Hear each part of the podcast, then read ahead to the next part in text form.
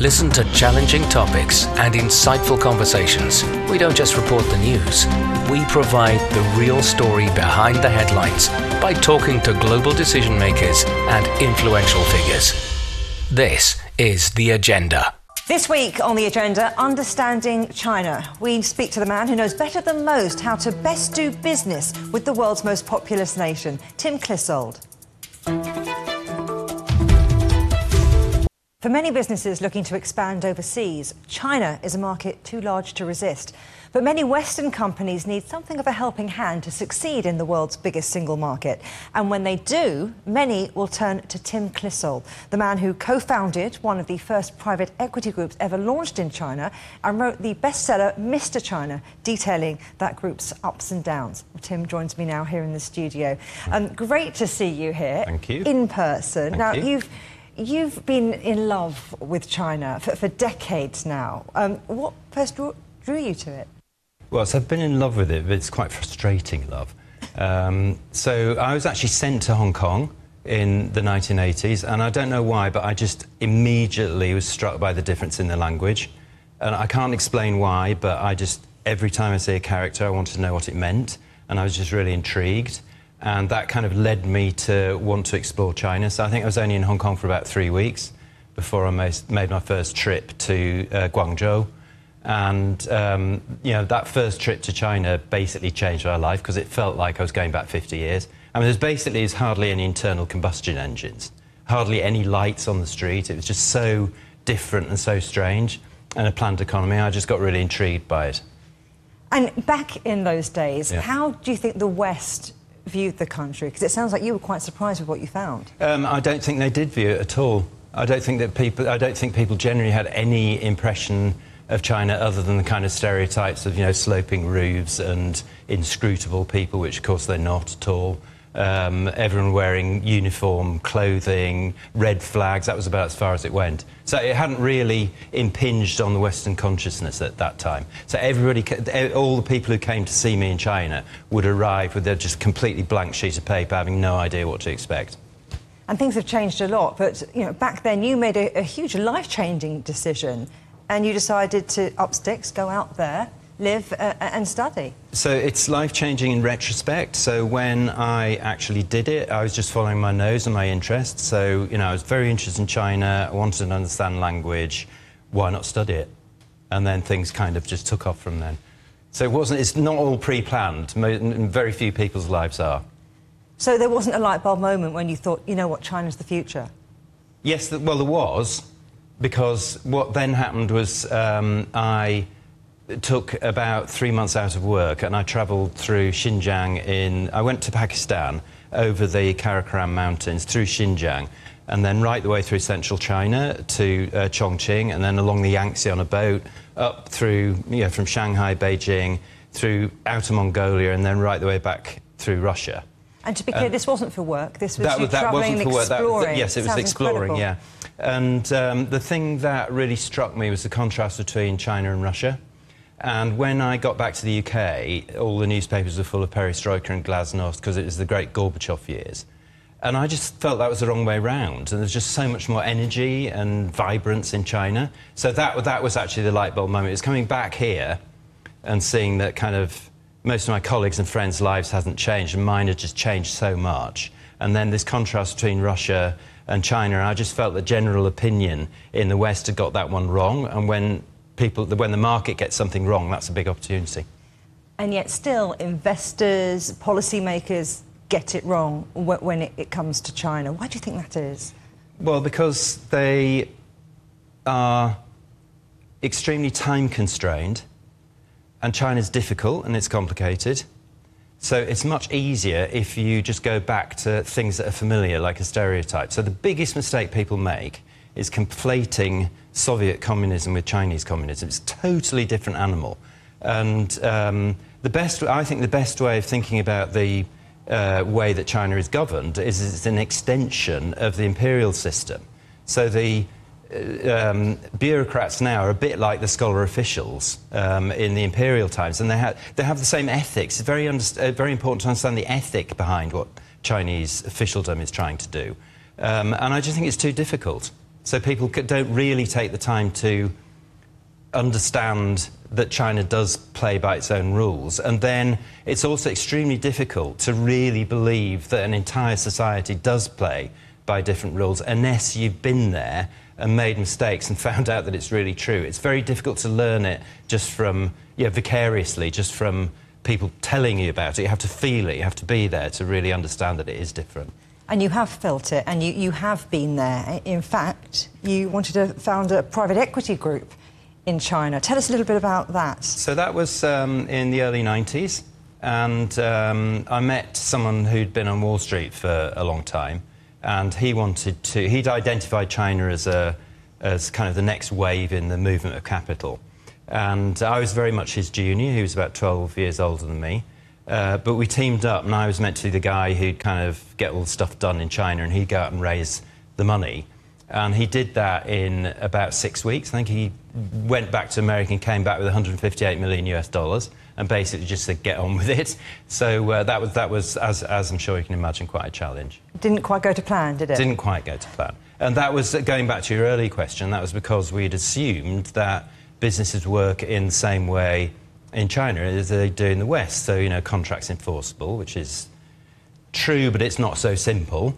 Um, and that, um, yeah, incentives work in the same way, and they don't. So, so there are all sorts of differences that we learned um, and took quite a lot of knocks and bruises, you know, during that process. And that was despite you having eat, slept, and breathed China yes, culture and, and, the, and, and, the business way of life. Well, I hadn't done, I hadn't really done a lot of business in China by that stage, uh, and, and, frankly, there were very few Westerners who, at that stage, really did understand the differences, um, because most of the investments that had been made by foreign investors are large corporations, so they're just a small offshoot of a much larger thing that was outside.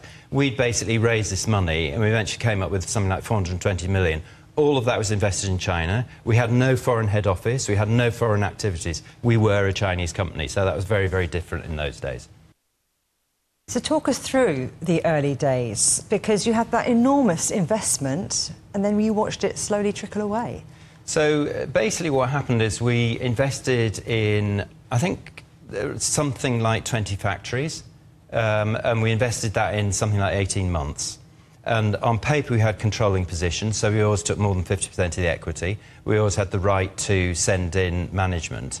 But there was a slow realization that although on paper we had the controlling interest, we weren't actually in control.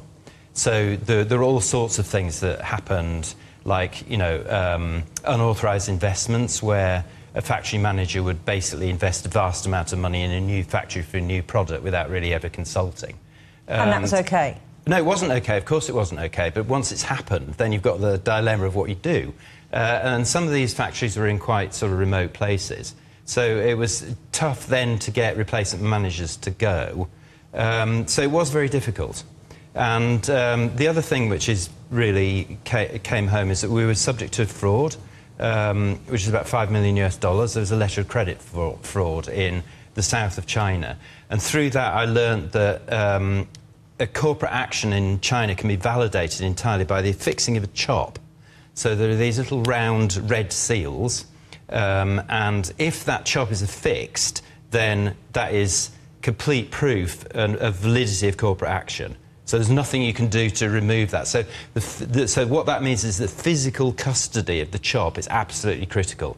So it's very simple in China. If you don't control the chop, you can't control a business. And that's still going on now. So companies like ARM have just had a major problem with their subsidiary in China, and that's because the Chinese counterparty had physical control of the chop. But there's very, very little you can do about it. So it's still going on. 20 years later, people still haven't learnt that really basic rule.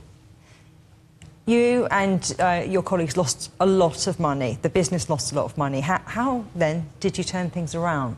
So we basically um, we, we um, we used to value the businesses, and the valuation of the business was way down from what we paid for it. So, although you know on paper it was a paper loss, but and, and there was cash that had outflowed, but it was retrievable. We still had you know va uh, valid businesses.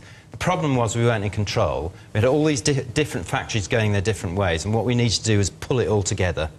And the way that we did that was to try to create a common sort of culture that both the foreigners and the Chinese could buy into. And that took quite a long time to do, but it was quite successful. It was surprisingly successful. You just have to be very clear about what you're trying to achieve, how everyone can benefit, and what kind of values you're trying to inscribe in the business. So once you've accepted that framework, if people don't subscribe to that value, then basically you have to get rid of them. Um, so there was a process of just setting out the values and the objectives we wanted to do. And then if people really couldn't sign on to that, then you had to change them. And that was very arduous, very tough, and that involved a lot of fights.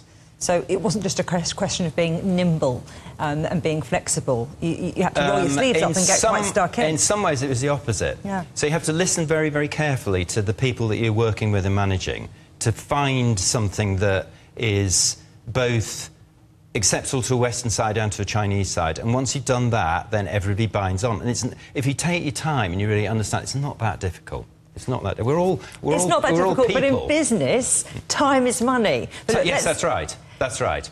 So, so, so, so the the the, the um, overall performance of the business, the, the the companies are still the largest independent uh, producer of auto components in China. So it's still, you know, it, it has survived and it's been bought and sold several times.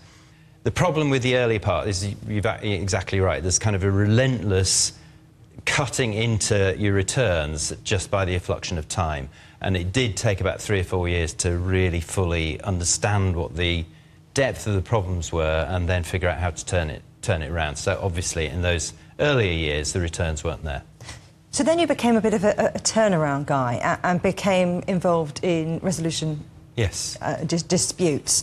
Um, talk, talk, to us a little bit about that, uh, the relationship between Chinese and foreign companies. Um, give us an example of, of, of what that looks so, like. So what, what, I wanted to do is try and take the um, experience that I'd had of resolving a set of disputes, because there were American investors in this private equity, mainly American investors and Chinese business people, and there were just different objectives.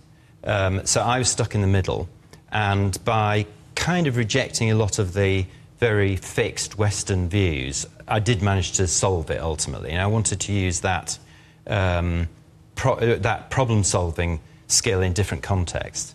So um, there are a huge number of disputes between foreign investors and Chinese, and they're generally because there, there are misunderstandings, and then the foreigners feel that they're being taken advantage of inside China. And that can be because they don't under understand the system, or it can be because they are being taken advantage of. But it then generally becomes tremendously emotional. So every time I go to find, do a dispute resolution, I'm always appointed by the foreign side, and I go and speak to the Chinese party. And basically, the first meeting, the Chinese guy will just shout for three hours. Okay, so then you go back the next day and he'll shout for two hours, and then eventually you'll sort of sort it out.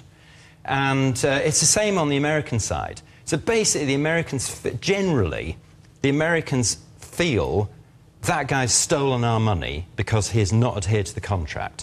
So that's one side. And then the other side is those guys have insulted our national dignity by treating us in that way. Okay? So then you just gradually kind of work and you get both sides to say, well, do you want to do you want to sort this out? And they generally sort of grumble a lot and say yes. And then the next part is the most difficult because you have to get both sides to accept emotionally that they were part of the problem. That's the most difficult part of it. If you can do that, then the rest of it all just comes down to numbers and it's easy. now, something else a lot of people are shouting about in the business world and beyond yeah. um, is climate change, is, is, going green. But back in 2008, you um, established a new business to did, yeah. originate carbon offsets. It seems a little bit you know, ahead of its time. Um, in China uh, yeah. as well, which was you know accused of being one of the, the biggest polluters and contributors to, to CO2 emissions. So, how's that going? So, um, well, that, that, there are a lot of questions in that single question. So the, um, the, my interest in um, uh, carbon offsets actually derived from a dispute that I resolved. So I didn't really understand the carbon offset business. And basically what I like in China is complexity. So anything that's like kind of really difficult and other people don't want to go anywhere near. You like the challenge. I like that, yeah. so, um, So yeah, so we, we set up um, a um, business to uh, originate carbon offsets, and I did feel it was a good thing. I did a lot of reading up about the physical science basis of climate change because I was taking a lot of money again from US investors. I wanted to know it was on solid ground. Um, and ultimately, unfortunately, that scheme, which is um, put up by the UN, didn't work because the EU market for carbon offsets didn't work because the EU couldn't get its policy together. Um, but I, I, think you know, one point that I would like to make is that you know, um, China is a large polluter, but they are making the most incredible efforts to clear the environment up. So there's, um, last time I looked, there are 250 gigawatts of wind power and 250 gigawatts of solar power in China. Just to put that in context, the whole of the UK national grid is 70. So you've got more than three times the UK national grid in each of those renewables, and hydro is the same. And they're also doing that in the environment. So just a quick anecdote. There's a town in Shandong that I have been going to regularly recently. And when I first went there, it was terribly polluted because it is a um, base for the chemicals industry. And the local mayor tried to shut down one of the factories. Um, and he tried to shut it down, he couldn't shut it down because the factory lobbied the provincial government and then he lobbied the central government. It was all completely mess. So he tried to shut it down and he couldn't, so he's fired. So then there was another guy helicoptered in from a, a, another local um, town called Zaozhuang, and he tried to cut the, uh, uh, turn the chemical factory off and stop the pollution, and failed again. So he sent in the military police to blow up the power supply to that factory whilst it was working so that all the vitreous substrates would, free, would freeze solid inside the reactors so they'd never be able to start it up again. That's the level of the struggle that's going on. Because there are 6,000 people uh, you know, without work, it's not a simple issue to just shut down all these uh, old uh, smoke creating industries. There is an enormous struggle underway in China, and they are succeeding. They are succeeding. More now with my guest, China expert Tim Clissold. Tim, let's talk about the, the current relationship between China and the West. Where, where do you think that relationship's headed? Um, I mean, I'd like to say I was optimistic it'll be sorted out, but it's very difficult to see how it will be. Um, and so I'm not terribly optimistic. Um, I mean, I, th I think that um, hot conflict will probably be managed. But I think we're going to see a lot more um, decoupling, and that can't possibly be for the, the benefit of, of the world. Um, so, so I'm not really terribly optimistic about it, I'm afraid. Well, we can't talk about China and not talk about COVID, and particularly all of the yeah. supply chain um, yeah. issues that that, that that, has thrown up and caused. Um, do, you, do you think we can expect further lockdowns in China, and if so, what the implications are going to be uh, when it comes to global supply chains? I mean, I think that um, because you can't um, avoid the risk of that happening, there is going to be a continuing decoupling. Uh, I mean, I think that any prudent businessman will do two things. So the first one is that they will try and supply, uh, you know, protect their supply chains, but they'll also they can't ignore the Chinese market. So um, you know, the idea that there will be uh, you know a, a full decoupling, I think, is unrealistic. Um, and the reason why I think that is because um, basically, whether it's true or not, most people chi in China believe that the United States wants to hold back China's development. Okay, so let's not get into the reasons why that's happening. But that's what they believe. And you can't do that to any you can't do that to any nation. You can't say you don't have the right to develop in the way that you wish. Um, and it's not practical to expect that to happen. Um, so I think that um, what will happen is that gradually over a period of time there will be more and more tension inside the West about a uniform China strategy because A, I don't think it will work, and B, it's not in anybody's interests to have a complete decoupling. What we need to do is have more um, talk. Uh, recognize the areas where we've got different interests from China, but there are all sorts of areas where we've got very common interests as well. And um, you know, I think we just need to try and lower the temperature of the language. And the West has a tremendous catch up. You know, when Wen Jiabao came to see David Cameron, he brought with him a copy of Adam Smith's not The Wealth of Nations, the most famous one with the moving hand. He bought The Theory of Moral Sentiment, and he quoted from it at length, right? And the theory of moral sentiment is about the limits that should be placed on the market. You know, Xi Jinping made a speech in France in 2014 saying, as a young man, I studied Montesquieu, uh, Voltaire, and Rousseau, and through that I understood that progress in the mind propels progress in society. Yeah, so um, th there aren't really any Western leaders that could possibly say, you know, as a young man, I read Confucius and Mengzi and Xunzi. I mean, that just doesn't exist. So there is objectively a tremendous catch up that the West has, and we haven't even started that. And I think it's really imperative that we have to try to understand that other societies can, you know, can live by their own historical experience and their own traditions and so on quite successfully and quite happily. They don't just have to adopt a, a Western uh, model. And I think that that's one of the biggest blocks that we have in trying to deal with China. And that's also why you're quite invested, aren't you, in education and, and, changing the, the, the, system in terms of that. You want to get British school children learning the history of China, not just the, the language, in the way that they know about ancient Greeks and the ancient Egyptians. That's right, that's right. So um, at, at, the moment, the, uh, in, in my view, the um, education system in the UK, which, you know, there are lots of marvellous things about it, has adapted amazingly for, say, biology, so that now the biology A level includes molecular genetics. It didn't exist when I did A level. Uh, geography includes um, climate change, it includes dispute resolution with, you know, sort of hunger and all these issues.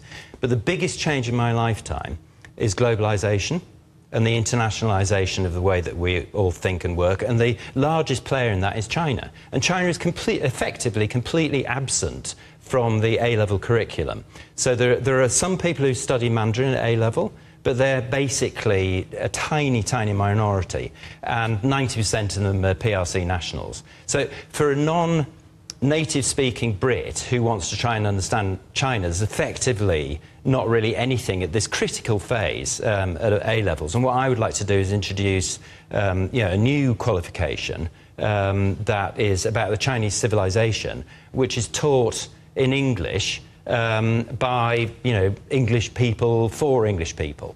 And I think that that is something that can unite both the hawks and the doves on China, because whatever your view about China is, it's not going to go away, and we have to deal with it. So even if you think it's kind of a, an adversary that has to be pushed away, or somebody that we need to cooperate with best, we need to understand it better. So that's my pitch. And to understand it better, we need to look at old Chinese texts, learn about Chinese history. You've immersed yourself in poetry. Yeah, I have. So, so part of the reason why I've tried to um, write about Chinese poetry and use that as a genre to try and bridge the gap um, is because the efforts in to try and change the education system are very, very long term, um, and time just doesn't wait. So basically, what I've done is I've um, assembled a collection of uh, poems which are written in the 7th, 8th, 9th century by Chinese um, poets, which are very, very well known in China, but they speak to all the problems that we have in the West at the moment, like homelessness. Uh, inequality, tax evasion, deforestation, so you know, environment. So all of that was going on then. So there, there's, there's um, one poem which I found I was thrilled with by uh, Liu Zongyuan, and that is about the problems that come from excessive logging. Yeah, and that was written in about 930. So, so all it's, I think it's very heartening that a lot of these problems are the same as they were. So Du Fu, China's greatest poet, the most famous poem Du Fu wrote, you can immediately see him as a troubled, lonely man standing on the walls of a shattered city, looking out over a ravaged landscape, and he's just desperate for news from home because he's a refugee. Yeah, and that, how topical can that be? Europe at the moment. So writing about poetry, even though it's not your standard business book actually just tie all your things together. I just hope it can make people realise that we've got a lot more in common than we have set apart, and they can sort of think, well, yeah, that is pretty amazing that the Chinese were thinking about these problems so long ago. Tim Clissold, it's been an absolute pleasure Thank talking you. to you and hearing That's your stories. Thank, Thank you. you. Thank you. You can watch every episode of The Agenda in full on CGTN Europe's YouTube channel. And for exclusive extra content from me, my guests, and the rest of the team, don't forget to check out at The Agenda Show on TikTok. But for now, from me, Juliet Mann, and from all of the Agenda team here in London, goodbye.